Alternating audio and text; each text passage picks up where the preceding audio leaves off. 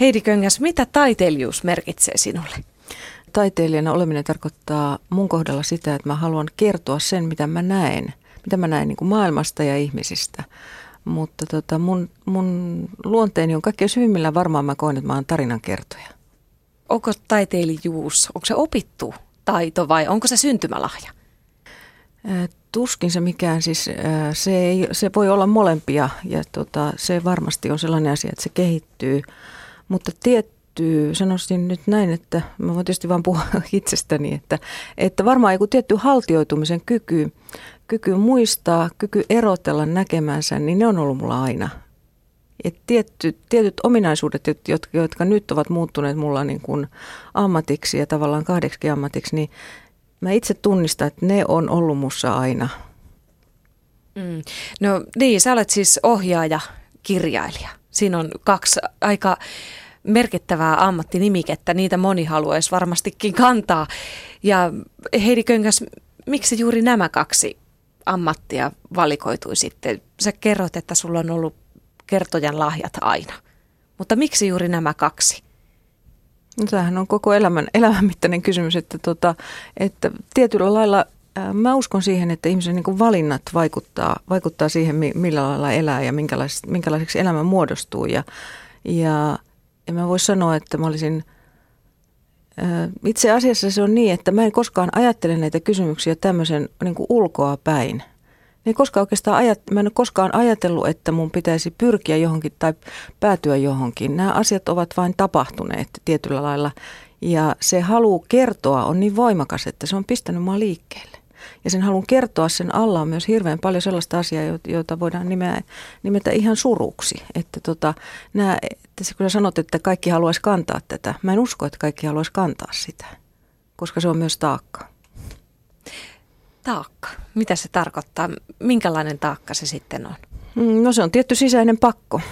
Se on sisäinen pakko, joka, joka laittaa tekemään, joka laittaa niin kuin ratkaisemaan yhä uudelleen ja uudelleen. Et siinä vaiheessa, kun mulla alkoi tämä aika syvässä keskiässä tämä kirjailijaura, mä olin jo pitkään niin kuin, tota, ollut televisiossa tehnyt, tehnyt TV-elokuvia ja tehnyt TV-sarjoja ja Siinä vaiheessa varmaan eräänlainen käänteen niin vedenjakaja mun, uh, mun niin sanotulla urallani oli liian paksu perhoseksi – joka tuli joskus 1900, oliko se nyt 98, 98 se tuli ulos. Ja, ja tota, si, siinä vaiheessa jotenkin tapahtui joku, joku sellainen käänne. Varmaan se käänne liittyi siihen, että mä tutustuin kirjailija Sisko Istanmäkeen. Ja Sisko Istanmäki oli aloittanut oman kirjallisen äh, ki, kirjailijan uransa tavallaan alkanut julkaista aika myöhäisessä iässä – ja silloin jotenkin mullekin tuli, että niin totta tosiaan, että mähän on aina, aina tavallaan kirjoittanut, mä olin kirjoittanut käsikirjoituksia. Ja et se oli, se oli tämmöinen niin hidas impulssi ja sitten kun, sitten kun se niin kuin ensimmäisen kirjan oli kirjoittanut, niin tajusin, että tämähän nyt ei mene enää kiinni. Ja sen jälkeen mä oon tässä 2000-luvulla niin kuin taipuillut näiden kahden aivan erilaisen ammatin kanssa, jotka on hyvin, hyvin niin kuin jotenkin sanoin, että eri persona kirjoittaa ja, eri, ja toinen ohjaa. Ja ne on niin kuin hyvin kaukana tavallaan toisistaan, koska kirjailija on niin kuin ehkä lähempänä näyttelijää, koska kirjailija niin kuin menee sisätiloihin ja on siellä ja, ja viettää niin kuin tavallaan hiljaista meditatiivista elämää melkein – ja ohjaaja on äärettömän sosiaalinen ja koko ajan tekemisissä ison joukon kanssa ja mitään ei synny niin kuin alle kymmenen ihmisen ryhmän kanssa. Että nämä, on niin kuin, nämä on tosi kaukana toisistaan, mutta jotenkin ne, mussa, ne, ne tukee, tukevat toinen toisiaan, että siltä se nyt alkaa tuntua. Niin ja sitten susta löytyy ne molemmat piirteet, että sä pystyt tehdä työtä hyvinkin yksin, niin kuin kirjailija tekee, ja sitten taas isossakin porukassa. Niin, näin, näin täytyy olla. Mä oon, mä oon tota, kotosin Mäntästä ja tai mun lapsuuteni mä vietin, vietin hirveän paljon.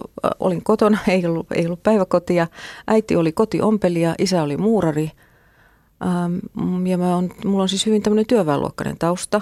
Ja, ja siis myös sillä lailla sosiaalisesti, se on sosiaalisesti merkittävä siitä syystä, että – et meillä oli aina paljon ihmisiä. Mä totuin siihen, että tota, äidin asiakkaita tuli ja meni ja aina oli naisia alushameet päällä ja aina otettiin jostakin saumasta sisään ja laskettiin vähän väljemmäksi ja minkä mittainen oli helma kulloinkin ja, ja loputonta tällaista keskustelua, mutta myös hirveän paljon niin kuin puhetta elämästä. ihmisistä, miehistä, kaikesta tästä. Ja se oli hirveän semmoista, tota, että jos mä nyt ajattelen, niin, niin sehän oli hirveän niin kuin ihanaa aikaa.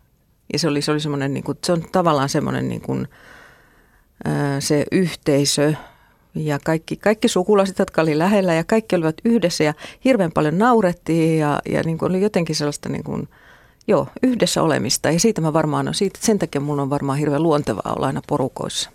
Taiteilija elämää. Oot puhunut siitä, että sä oot tarinankertoja. Liittyykö tämä just siihen, että sä oot jo lapsena oppinut kuuntelemaan niitä tarinoita? Onko sulle jäänyt jo sieltä se vai mistä se tulee? Niin varmaan sieltä se on tullut kyllä ja, ja mun äiti oli erittäin kova puhumaan ja erittäin seurallinen ja, ja joo, hänellä, hänellä, oli, hänellä oli hyvät silmät ja hyvät havainnot ja hän puhui paljon. No nyt muutama viikko sitten tosiaan julkaistiin sun viides romaani, Dora Dora. Ohjaaja, josta tulee myös kirjailija, se ei ole mikään ihan yleinen, yleinen tie ja se on vaatinut sultakin sen tietynlaisen sykäyksensä. Sä oot puhunut siitä, että ne myös tukevat toisiaan, mutta mistä sulla riittää aika siihen kaikkeen? Mm, no, mulla ei ole aikaa yhtään enempää kuin kellään muullakaan. Sitä on ihan sama määrä kaikilla mitattuna vuorokaudessa ne tunnit. Mun, mulla on erittäin hyvä keskittymiskyky ja mä en tee, mä en tee niin näitä kahta ammattia koskaan päällekkäin. Niitä mä en sotke. Että mä, kun, mä, kun mä kirjoitan, niin mä on, otan, olen täältä niin kuin tota, toisesta työstä pois ja otan virkavapaata ja keskityn vain siihen.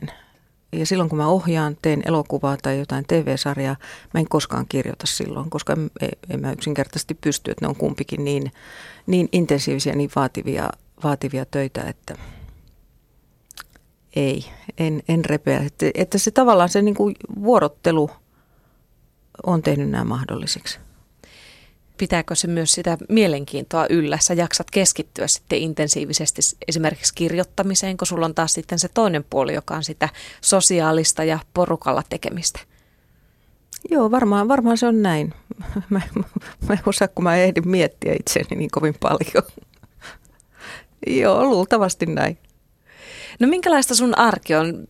Nyt tällä hetkellä su, sä teet ohjaajan töitä, eli sulla on nyt, kun kirja on vasta tullut painosta, niin sulla on ilmeisesti se kirjoittaminen tällä hetkellä sitten tauolla. Joo. Minkälaista sun arki on nyt sitten? Mm, no ihan, ihan, to, ihan tavallista arkea. Ei, ei siis tota, tässä on vähän nyt tässä syksyssä on tietysti se, että on, on näitä kirjaan liittyvää tällaista promootiota on, on tässä kyljessä, mutta muuten tämä on ihan normaalia, että mä alan nyt tekemään, ohjaan tänä syksynä kaksi osaa kotikatua, joka on niin kuin ihana mennä sinne tuttujen, tuttujen näyttelijöiden joukkoon. Mä aina vuosien varrella, kun se on niin pitkään ollut meillä täällä, niin aina, aina silloin tällöin on käynyt siellä ohjaamassa ja se on, niin kuin, se on tosi kiva, kiva, hirveän hyvä henki ja hirveän hyvä näyttelijä, näyttelijäkaarti siellä. Sinne menen oikein mielelläni ja sitten mä alan ensi vuoden alussa tekemään omaa elokuvaa ja sen nimi on Hyvän tekijä se perustuu mun nyt kolmanteen kirjaani. Et ensimmäistä kertaa mä teen sillä lailla, että, että tässä tapauksessa käsikirjoittaja Tarja Kylmä on tehnyt käsikirjoitukseni, että, mutta kuitenkin mä ohjaan omaa tarinaani, että, että se, on, se on aika jännä, jännä tilanne, että aikaisemmin mä en ole niitä tehnyt. Onko sulla jotenkin suuremmat paineet sitten sen takia, että se on nimenomaan sun omaan, omaan romaaniin perustuva? Ei, mulla ei suuremmat paineet, päinvastoin mulla on niinku semmoiset, semmoiset että, tota, että, että kenties niinku se semmoinen, että se mikä mua niinku, niinku vähän niinku pelottaa tai sillä että, että löydänkö mä sieltä niinku tarpeeksi niinku kiinnostavaa aineistoa jotenkin, että kun se on niin tuttu kun se on niin, niin se on, se on liian lähellä. On, niin, se on niin, se on niin tuttu. Että tota, mutta kyllä se tällä hetkellä jo loitontuu ja kun siihen on toinen ihminen tehnyt käsikirjoituksen, niin se on jo etänytetty tietysti siitä mutta kyllä se, siis toisaalta se on sellainen, että se, se tuntuu, että se olisi niin kuin jotenkin semmoista, että se on niin, niin jotenkin hengityksellä oleva, että mun on, joo mä oikeastaan kyllä mä menen hirveän suurella ilolla sinne. Että kyllä mä oon aikaisemmin kirjoittanut itse käsikirjoituksia. Ensimmäinen TV-elokuva oli semmoinen suklaasydän, johon mä kirjoitin itse käsikirjoituksia. Mä oon ollut Taina Westin kanssa, kirjoitin Kalliolle Kukkulalle – Pirjo Toikan kanssa kirjoittiin Gabrielle, että, että mä oon niin kuin ollut kyllä koko ajan käsikirjoitusprosessissa mukana, että ei tämä nyt ole sillä uusi, mm. ihan uusi, mutta tämä on vähän erilainen. No onko sulla tavoitteena, että muistakin romaaneista tulee sitten elokuvia? Ei, mulla ei ole sitä tavoitetta ja mulla ei oikeastaan ollut, mä ajattelin näin, että mä en tee näistä omista kirjoistani mitään. Näistä on nyt ollut siis ilahduttavasti niin kuin muutamat ohjaajat kiinnostuneita, mutta ei ole ehkä rahoitus onnistunut ainakaan vielä. Että sekä, sekä Johanna Vuoksenmaa että Mari Rantasila ovat olleet kiinnostuneita tekemään, tekemään mun aikaisemmista kirjoistani. Joo, mä en, mä, en, mä en ajatellut, että mä tekisin, mutta sitten yhtenä, yhden kerran, kun mä pyöräilin tuossa tota Vallilan sillan alitse, niin se oli semmoinen niin flashi, että kyllä mä siitä voisin tehdä jotenkin. Ja, ja tota, nyt, nyt ollaan siinä tilanteessa, että mä sitten pääsin sen tekemään. No mikä sinne hyvän tekijässä on joku sellainen juttu, että miksi juuri siitä tulee sitten se elokuva? No se on varmaan se, että, että se on tota, tällä hetkellä, tai se on, se on edelleen niin kiinnostava, koska se kertoo aikuisten ja lasten välisistä suhteista.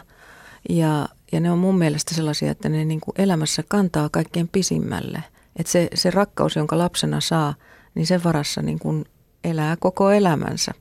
Ja, ja myös, että siis ne, ne jos siellä on niin kuin tiettyjä huonoja kokemuksia, niin ne myös säteilee elämään kaikkein pisimpään. Ja, ja tuossa, kirja, tuossa kirjassa tai siinä myös siinä elokuvassa, niin siinä on kiinnostavaa, että siinä on, niin kuin, siinä on mutkikkaita, mutkikkaita suhteita, mutta siellä on myös esimerkiksi kiinnostava äidin ja tässä siinä tapauksessa yhden yksinhuoltaja äidin ja hänen poikansa välinen suhde, joka on hyvä. Koska myös meillä on hirveän, hirveän niin kuin kliseistä tämä, että nuoret on jotain niin kuin reuhupettereitä, jotka huutaa ja kiroilee ja ei tottele – että mä haluan niin kuin myös, myös luoda niin kuin, tai, tai kertoa tarinoita. Ää, joo, ja, se, ja sen, sen, niin kuin sen koko, koko romaanin niin kuin peruskysymyshän on se, että kuka on hyvän tekijä. Siinä on sellainen lääkäri, joka on ollut maailman kriisipesäkkeissä ja kiertänyt, kierto, kier, kiertolaiselämää viettänyt. Ja sitten on tämmöinen helsinkiläinen yksinhuoltaja tarjoilija, jolla on just tämä abipoika – ja joka on niin kuin yksin, yksin vastannut kaikesta ja, ja tota heidän kohtaamisestaan. Ja sitten myös tämän, tämän päähenkilö Alman vanhemmat on hirveän tärkeät, että, että he, Alma, Alma, Alma huolehtii vanhemmistaan, Alma huolehtii lapsestaan. Sen sijaan tällä Juhanilla on vaikeuksia oman tyttärensä kanssa, joka tytär kokee tulleensa hylätyksi. Just. Eli se on hyvin tällainen psykologinen. Joo, se on psykologinen juttu, joo. Taiteilija elämää. Heidi Köngäs, sä sanoit, että sä haluat tarinoillasi kertoa. Minkälaisia asioita sä haluat tuoda esille?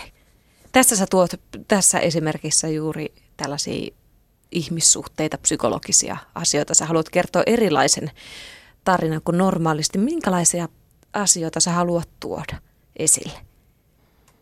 No, no usein siis ne lähtee, kun jokainen kirja, niin sillä on oma prosessinsa, että ei, mä en ajattele näin, että, että jotenkin yleisellä tasolla jonkinlaisia asioita haluaisin tuoda esille, vaan se lähtee hirveän pitkälle niin kuin karakterista, että jos mä ajattelen niin kuin esimerkiksi tätä viimeisintä kirjaa Dora Dora, joka kertoo sota-ajan Suomesta, Suomen Lapista, mutta se kertoo kaikkein niiden niin kuin suomalaisten ja saksalaisten välisestä suhteesta – ja se lähti liikkeelle yhdestä valokuvasta berliniläisessä kirjakaupassa. Mä olin 2007 Berliinissä puhumassa kirjastani vieras mies, joka on käännetty saksaksi. Ja siinä yhteydessä mä vaan niin kuin selailin kirjakaupassa kirjaa. Jälleen kerran kirjaa Speeristä, tästä Saksan entisestä varusteluministeristä on tehty hirveän paljon. paljon. Ja siellä on yksi valokuva, jossa Speer seisoo, seisoo rakovalkean edessä – Siinä valkealla on nokipannu kahvit. Hänen vieressään on, on lappalaismies neljän tuulenhattu päässään. Kumpikin tuijottaa tuleen ja sen varusteluministerin ilme oli niin synkkä, niin maansa myynyt. Että et joku siinä että ahaa, että tämä kyllä nyt vähän kiinnostaa. Ja sitten mä aloin niinku hiljalleen, en, en edes ajatellutkaan, että mä kirjoittaisin sitä mitään kirjaa – mutta se, se niin kuin hiljalleen mä aloin niin kuin lukea, mä luin ja luin ja luin reunoja, että mitä siellä on tapahtunut, mitä tapahtui Suomessa, mitä silloin ja niin edelleen. Ja siitä syntyi tällainen niin kuin matkakertomus pimeään ja, ja siellä se on niin kuin, jos mä nyt ajattelen, että mitä mä sillä, sillä romaanilla haluan kertoa, niin ainakin mä haluan kertoa sen, että, että tavallaan niin kuin raapia sitä semmoista kiiltokuvamaista käsitystä sodasta ja suomalaisesta sotaa aikana – Et siellä on aika paljon, aika paljon aika vakavia tuntoja ja sellaista, sellaista uudempaa niin kuin myös tutkimusta, jota ei ole, ei ole hirveästi esitelty, on, on nämä saksalaisten vankileirit Suomessa. Se, että niitä oli yhdelläkin paikkakunnalla, siis esimerkiksi sanotaan nyt Kuusamo, Ivalo, niin siellä oli 6-7 leiriä kummassakin. Ja, ja tota, mitä kaikki siviilit myös joutuu näkemään, että mä, mulla on siinä seurueessa Speer, hänen sihteerinsä, suomalainen yhteysupseeri, nuori nuori poika, Eero Kallankari, ja sitten on taikuri, joka oli mukana viihdytysjoukoissa. Ja tämä erityisesti juuri kun mä pyöräilin tänne nyt tähän haastatteluun, niin mun ystäväni Taina West soitti ja sanoi, että mä luin sen kirjan. Se taikuri oli ihana. ja ja tota, että, että se, että mä en olisi varmaan pystynyt kirjoittamaan sitä, sitä, sitä kirjaa, jos on niin paljon aika semmoisia niin vakavia tai semmoisia niin mustanvärisiä kohtia, ellei mulla olisi ollut sitä, sitä tota, vähän niin kuin höpsähtänyttä ää, äärettömän inhimillistä taikuria, jolla on koko ajan prosessi päällä, jolla on koko ajan seuraava esiintyminen, miten se menee ja hän ei voi syödä ja hän, häntä oksettaa ja, ja sitten hänellä on aivan väärät varusteet Lapin talvessa kalossit jalassa, se raahustaa kanihattu päässä, kun vaimo on jostain muffista ommelu hänelle hatun ja, ja se on, se on niin kuin vähän koominen hahmo siellä, siellä sen kaiken, kaiken niin kuin sotilaallisuuden välissä. Mutta kyllä mä siinäkin sitten, niin kuin, että jos mä ajattelen, niin, niin tämä sota ja tämä tumma on kehys. Kyllä mä kerron niistä neljästä ihmisestä ja niiden väleistä ja mitä niille tapahtuu sen matkan aikana. Että se on, että kyllä mä, kyllä mä kiinnostaa niin kuin mennä syvyyssuuntaan milloin niin kuin ajassa, milloin, mutta enemmän mua kiinnostaa mennä syvyyssuuntaan ihmisissä. Ja silloin, että kaikki, kaikki tarinat lähtee niistä karaktereista kyllä hirveästi tai henkilöistä. Tai sitten tarinan pätkistä tai, tai jostain, että se on, No tässä tapauksessa sut inspiroi yksi kuva. Niin, mutta, tai pisti liikkeelle. Ei se oikeastaan mua inspiroinut, joo, se pisti liikkeelle. Onko se, niin, onko se sitten ihan yleinen, joka antaa sulle sen sykäyksen? Ei, Vai? ei kun niillä on jokaisella erilla. Niin. että niillä on kaikilla eri, eri matkansa, että, että joka, jokaisen, en mä muista enää edes niin kuin kaikkien, koska kir, kirjailija – siinä mielessä samalla lailla kuin näyttelijä, kun näyttelijä on näytellyt jonkun roolin näytelystä sata kertaa näyttämöllä ja sitten kun tulee se päivä, jolloin viimeinen näytös on, niin se kyky, niin kuin, millä, millä he pystyvät niin kuin unohtamaan sen roolin, kaikki ne repliikit, ne kaikki niin kuin putoaa pois. Ja, ja tota, tässä on tavallaan vähän kirjailijalla käy samalla lailla, että, että kun se on tehty ja kun se on julkaistu, niin ne, ne niin kuin se matka alkaa häi, hälventyä että kyllä mä tietysti omista, omista työpäiväkirjoistani ja päiväkirjoistani näen, että mitä mä oon ajatellut ja miten, miten mä oon päätynyt joihinkin ratkaisuihin. Että, että se on aina, jotkut tarinat on vaan niin kuin kirjoitettava. Että kyllä siellä on siis jokin sinusta, joka on mun henkilökohtaisen kirjani, niin se on ehdottomasti sellainen, että se vaan piti kirjoittaa. Mm. Että se oli niin, niin, se oli niin itsestään selvää ja mä vähän niin kuin lumipalloomaisesti syö, niin kuin työnsin sitä eteenpäin, että mä en, mä en suinkaan aloittanut sillä. Jostain taiteilija kuitenkin hakee varmaan inspiraatiota. Mikä sulle on se paikka tai tapa tai keino? Millä tavalla sä ruokit omaa luovuutta?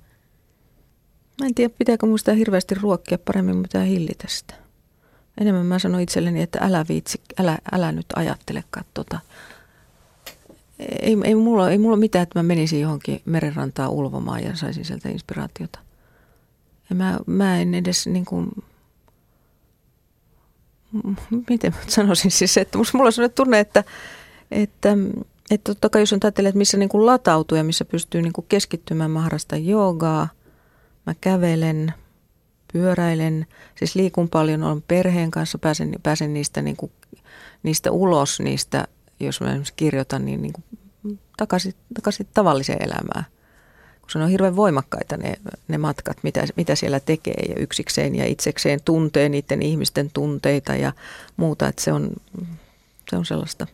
No kun sä kirjoitat ja sä tarvit sitä rauhaa, niin tar- tarkoittaako se sitä, että sä vetäydyt sitten ihan konkreettisesti? No kyllä. Siis on perheeni kanssa tietenkin ja joitakin ystäviä, mutta siis kyllä, kyllä mun sosiaalinen elämäni on niin kuin aika hiljasta, että ei, ei, ei, ei oikein pysty. Mm. No se on, se on ihan mielenkiintoista ajatella, että sitten kun se kirja tulee ulos ja sulla alkaa taas se sosiaalinen ja aivan erilainen elämä. Kuinka nopeasti se vaihdos sulla käy? No ei se kovin helposti käy, se on vaikeeta. Yhtäkkiä huomaa, että seisoo niin kuin kustantamon syyskauden avajaisissa ja tajua, että miten mä voisin olla jotenkin toisenlainen ihminen nopeasti, semmoinen seurallinen ja kaikkien tuttu ja moikkailla ja tervehtiä ja jotenkin olla siis auki maailmaan, kun on ollut niin, kuin niin pitkään sisäänpäin kääntyneenä. Niin se, se hetki on aina, aina vähän semmoinen shokki, että nyt mä oon jo niin kuin balanssissa, että nyt, nyt mä oon niin kuin palannut, palannut taas, taas ihmisten ilmoille. Montako viikkoa siitä nyt onko tämä palautuminen piti tehdä? Öö, no kirja ilmestyy elokuun kahdeksas päivä, yhdeksäs päivä. Mm. Et siitä se alkoi?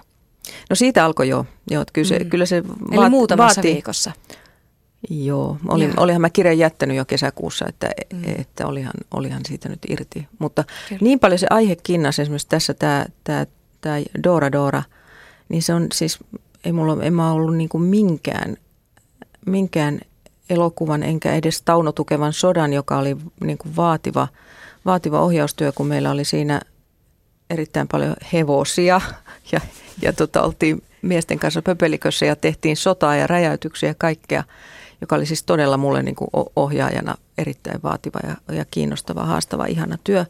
Mutta en ollut senkään jälkeen niin väsynyt kuin mä oon ollut nyt tämän, tämän Dora Doran jälkeen, koska musta tuntuu, että tämä, tämä, tämä aineksen niin kuin sisältö oli niin, niin paljon niin, siellä tuli vastaan niin synkkiä kohtia, että, että niin, että esimerkiksi kesälomalla, oli pieni loma, niin Mä halusin vielä, kirja oli tehty ja muuta, niin mä halusin vielä matkustaa Jäämeren rannalle Norjaan, Pohjois-Norjaan.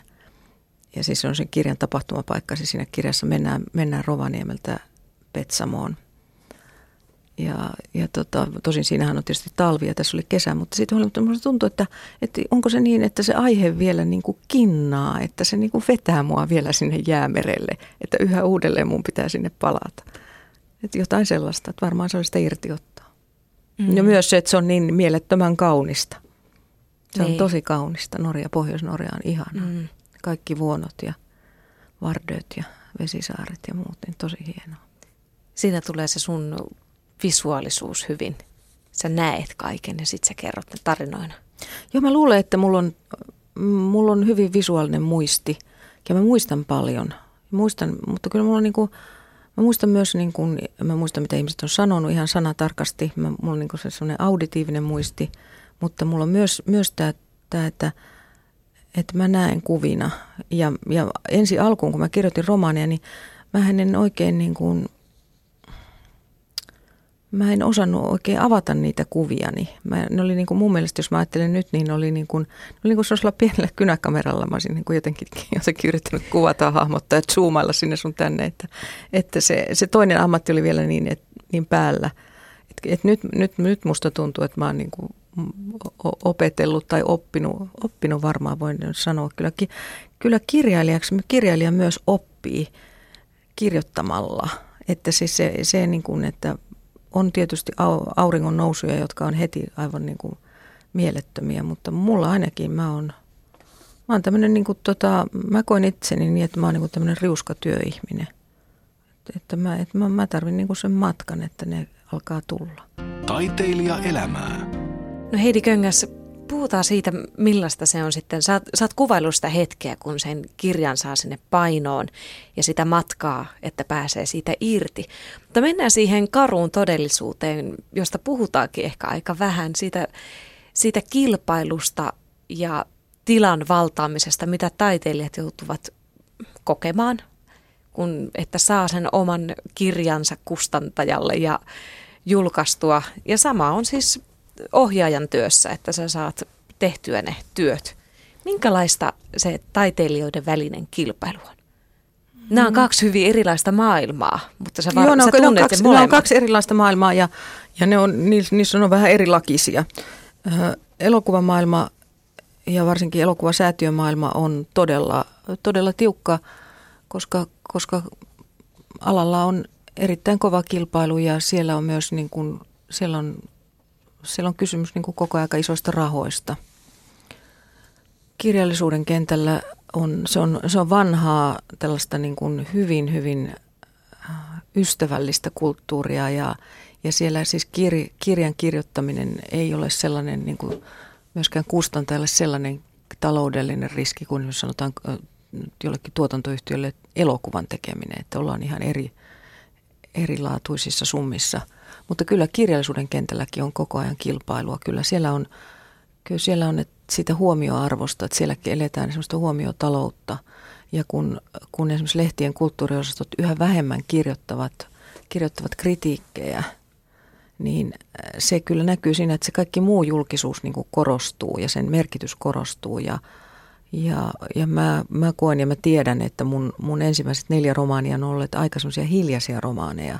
Että ne, niiden ympärillä ei ole ollut mitään suurta, suurta kalapalikkia. Mä oon saanut ihan hyviä kritiikkejä, mä oon saanut ihan hyvin lukijoita, mutta silti, että ne on ollut niin kuin, ne on ollut hiljaisia kirjoja. Ja nyt mä niin kuin toivon itse, mikäli mä nyt siihen mitenkään voi vaikuttaa, niin että tämä Dora Dora löytäisi, löytäisi lukijat ja löytäisi myös niin kuin että siitä, siitä jos myös sitä sisällöstä keskusteltaisiin. Että kyllä se on, kyllä se on niin kuin jokaisen kirjailijan unelma tietysti, mutta, mutta se kirjallinen kenttä, siellä on niin, siellä on niin paljon kaik, kaikenlaista, kaikenlaista julkisuutta. Että se, siellä on, siellä on, että kyllä mä oon ollut kirjallisella, kirjallisella syyskauden avajaisissa, jossa niin kuin, sanotaan nyt tällainen, että joku, joku ihan, ihan hyvän, hyvän kirjan kirjoittanut pituushyppäjä, joka oli raskaana ja hän oli ulkomaalaisen miehensä kanssa siellä, niin kyllä hän oli se ehdoton niin kuin tähti. että, et mm. siis, et, että se on niin kuin, se, se, että mihin, mihin se niin kuin huomio kiinnittyy, niin, niin se on aina ne, tietysti ne, jotka tunnetaan. Mm. Ja jos on, jos on persoonana niin kuin minä, niin mä on ollut niin kuin aika ohjaajahan on sivussa ja ohjaajahan ei, ei ole sillä lailla kiinnostava niin kuin yleisölle niin kuin näyttelijät ja näyttelijän pitääkin olla. Mä oon oikein mielelläni ollut sivussa. Mutta nyt mä niin kuin ymmärrän sen, että kirjailijana mun ei pitäisi kovin mielellään olla sivussa. Niin monet kirjailijat sanookin tota, että se vaatii hirveästi siltä, että sun pitää itse markkinoida sitä ty- mm. työtä. Kuinka paljon sä, sä sanot, että ne neljä edellistä, neljä ensimmäistä ja edellistä mm. romaania on ollut hiljaisia nyt sitten, jos muutosta haluat kerran tehdä, niin miten paljon sä sitten oot valmis antamaan itsestäsi? Mm, no siinäpä sitä just varmaan jokaisen jutun kanssa käydään läpi, että, että, että tällä hetkellä Tällä hetkellä mä koen, että, sitä, että julkisuutta on ollut ihan hyvin ja, ja kritiikkejä ollut ihan hyvin, mutta enemmän saisi kritiikkejä olla. Että se kiinnostaisi mua tietysti enemmän, enemmän niin kuin olla vuorovaikutuksessa dialogissa sen, sen puolen kanssa, mutta tota, kyllä tässä nyt ihan, että koko, koko ajan on haastatteluja ja, ja tulee haastatteluja, että on, on ollut ja tulee lisää. Että en mä tiedä, miten paljon mä oon valmis. Jokaisessa jutussa sitä niitä rajoja haetaan.